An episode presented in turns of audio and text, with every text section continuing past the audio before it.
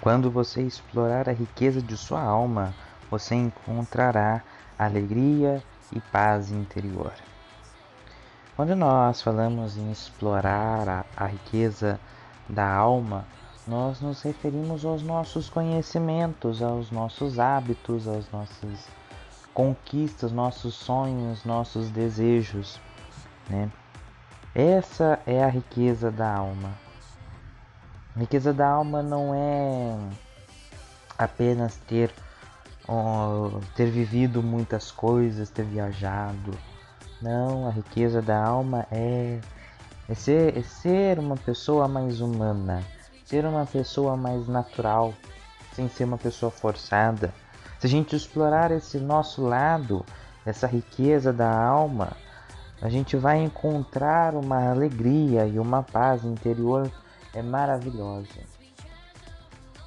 Que nós poderemos usar é, diariamente sem ter que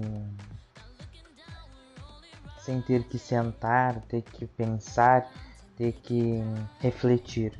Se nós encontrarmos esta paz interior e esta alegria dentro da riqueza de nossa alma, nós é, iremos evoluir, mas como seres humanos, como pessoas que somos hoje em dia, nós iremos crescer, nós iremos evoluir, nós iremos subir os degraus das escadas para o sucesso.